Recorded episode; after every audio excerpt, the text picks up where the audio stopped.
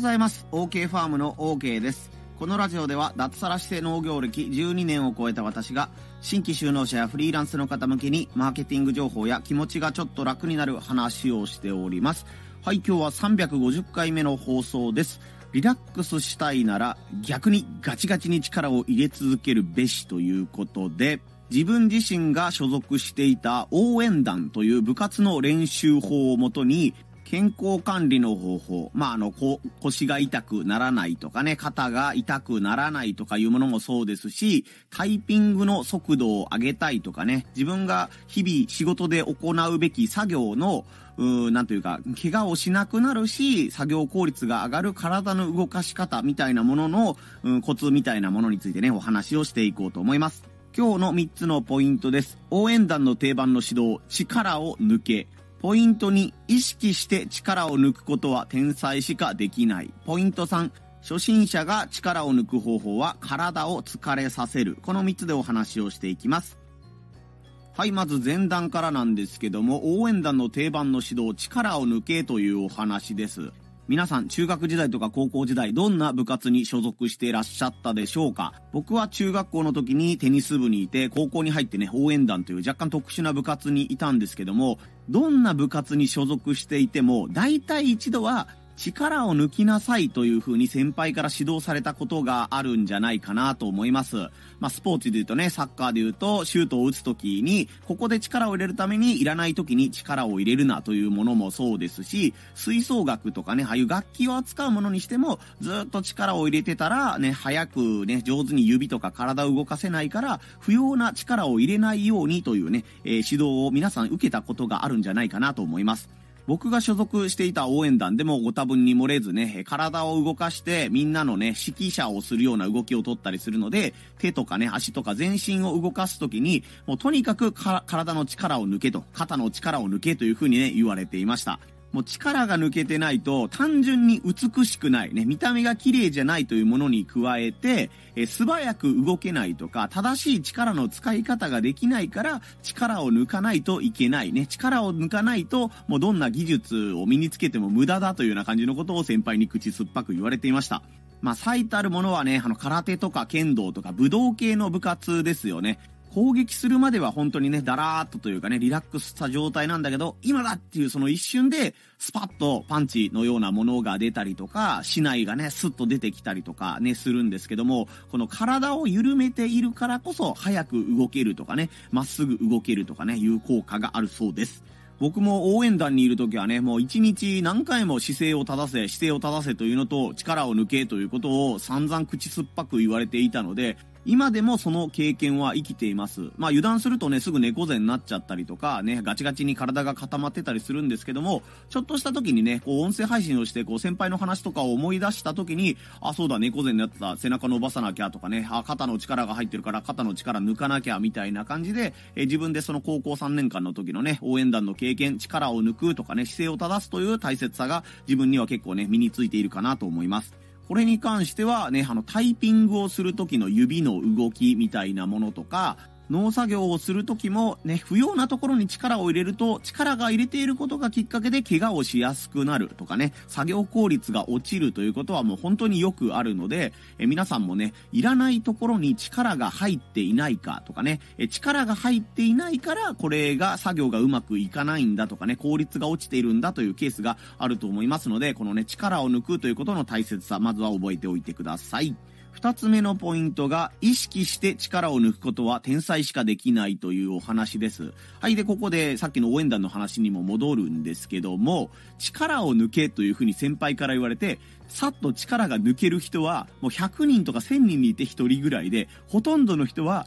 自分では力を抜こうと思ってるんです、先輩分かってくださいっていうふうに思うんですけど、いやお前は力が抜けてないっていうふうにね、えー、先輩からこう何回も指導をされるわけですね。で、先輩も意地悪で言ってるんじゃなくて、本当にそれは力がね抜けてないんですよ。特にね、部活を始めたばっかりでどういう姿勢が正しいのかわからないとか、力を抜いた状態というのが、えー、どういった状態なのかわからないというね、感覚的にその状態になったことがない人は本当にね、その力を抜いた状態っていうのが何なのか分かんないんですよね。先輩からの例え話でよく言われていたので、一番分かりやすいのが、初めて立つことができた赤ちゃん、まあ、子供さんのその時の姿勢ということです。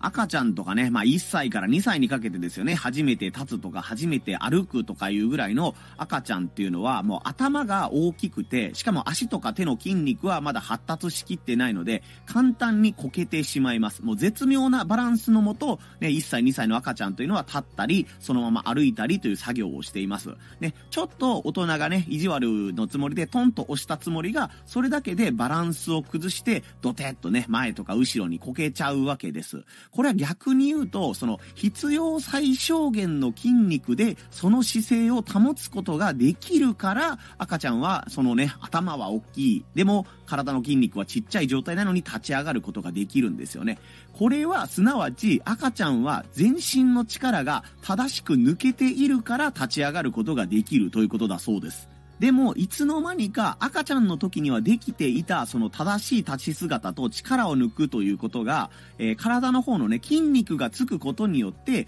多少姿勢が悪くても立ち上がることができるようになる、歩くことができるようになる。するとね、あのその悪い姿勢が定着したままどこかに体の力がね、えー、入ったまま、えー、立ったり歩いたりということを大人になるにつれてやるようになっていく。そしてどんどんね肩こり体質とかね腰痛体質とかいうねものがどんどん自分の中に蓄積されていくんですね。そうすると赤ちゃんの時にはできていた力を抜いて立ち上がるという所作が大人になったらね人間みんなできなくなっていくんですよね。そこに来てさっき言ったね力を抜けということを言われてもね、赤ちゃんの時どうやって歩いてたっけってみんな思い出せじゃないじゃないですか。 で, できてたはずなんですけども完全にそのやり方を忘れてるので、よっぽどのね天才とかめちゃくちゃ姿勢のいい人以外はもう本当にね、あそうか俺力が入ってたな、力抜こうっつってパッとねその体勢にはね慣れないんですよね。別の例えを出すと、僕野球が結構好きなんですけども、やっぱりイチロー選手のあのバッターボックスに入る前のルーティーンですよね。バットを持ったまんまちょっと肩をぐるっと回すようにね、円を描くようにバットを回してピッチャーの方の前に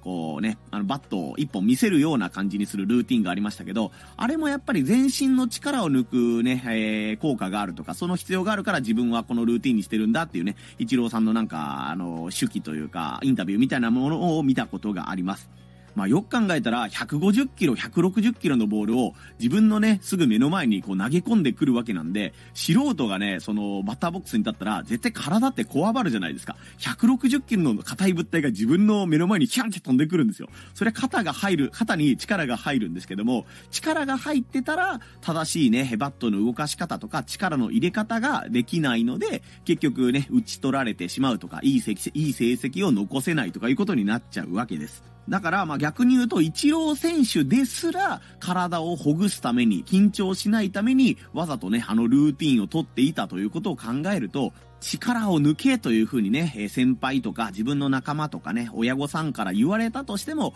そう簡単にはねなかなか力って抜けないよね、なかなか難しいことなんだよねということを覚えておいていただきたいと思います。さあそして前置きが少し長くなってしまったんですけども、みっつめのポイント、初心者が力を抜く方法、体を疲れさせるというお話です。応援団の時に先輩から力を抜け力を抜けと言ってもなかなかね力を抜く方法が、えー、みんな見つからないというかねわかんないので、そういった時にやる練習として体をヘトヘトにさせるというね練習がありました。肩の力を抜けと言ってもなかなか、えーとね、肩の力を抜けないので、その時にやっていた練習が一つあるんですけども、両手を真横に広げて、そのままごふんじゅっぷん耐えるという練習です。あの T、ティーティー 兄弟って昔言ったじゃないですか。あの T って感じのポーズで、えっと、横にしたままね、手を動かさないようにして、えっと、地面と平行になるように、えー、その自分の手、右手と左手を横に伸ばすような形にして、そのままね、ごふんじゅっぷんぐらい、えー、耐えるんですよ。えー、スパルタといえばスパルタなんですけども、ね、あの横で手が下がってたら、おい手が下がってるぞって言われて、えー、真横に手を戻せというふうに言われて、えー、先輩方はねほんとじゅっぷんにじゅっぷんやってても全然、まあ、全然じゃないんですけどね、あんまり疲れてないのにいちねん生のうちは本当に手がプルプルプルプルしてくるんですよね。皆さんもねこの横に手を広げるというポーズいっぷんでいいのでやってみてください。結構ねあの腕にくると思います。で、その手がプルプルしてきて、もう耐えられないという状況になった時に、よし、一回手を下ろせというふうに言われてね、えー、元の姿勢を正す状態に戻るんですよね。その後、手を動かすね、塩分の動きみたいなことをしたら、腕がめっちゃ軽いんですよ。あれなんで俺の手こんなシャキシャキ動くのとか、えー、疲れてるから動きが遅くなってそうなもんなんですけども、さっきよりもスパッと動くなとかね、そこで止めろっていうポジションでピッとね手を止めることができるようになったりとかして、先輩もおようやくね力を抜く感覚が分かったなみたいな感じでね声をかけてくださったりしてました。力を抜け力を抜けって言ってもどんどんね力が逆に入っちゃったりするっていうこともあるあるなので、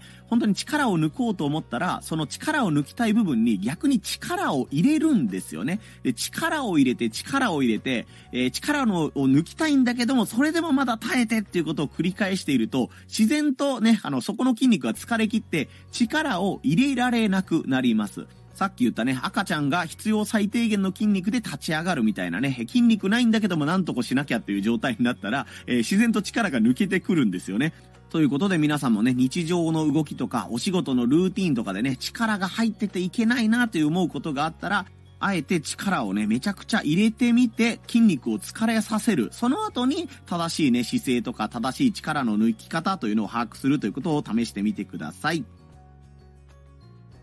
はい、ということで今日はリラックスしたいなら逆にガチガチに力を入れ続けるべしということで、えー、力を抜くことの重要性ですよね。赤ちゃんが立ち上がる時には必要最低限の筋肉で立てていたのにということで、そこからスタートして、でもやっぱり意識して力を抜くのってすごい難しいんだよということと、ね、意識して力を抜こうと思うんだったら、まずそのね、自分が力を抜きたい部分の筋肉をガチガチに力を入れてみましょうというね、紹介をさせてもらいました。僕もこの音声配信のね、締めくくりで肩を上げ下げしてくださいという風にね、言ってたりしますけど、肩を上げ下げするリラックス方法というのもあるんですけども、あえて肩にガチガチに力を入れてみてください。まあこれやりすぎたらね、えー、肩の方がなんか背中がつっちゃったりとかしそうになるので、そこら辺の配分はしてもらわないといけないんですけども、あえてね、あの肩をグッと上げるような、肩を上げ続けるみたいな動きをさんじゅうびょういっぷんぐらいやってみてください。これ結構しんどいです。で、僕今肩上げながらこうやってるんですけど、皆さんも、えー、運転とかしてなかったら肩上げ続けてみてください。僕このまま喋りますんで。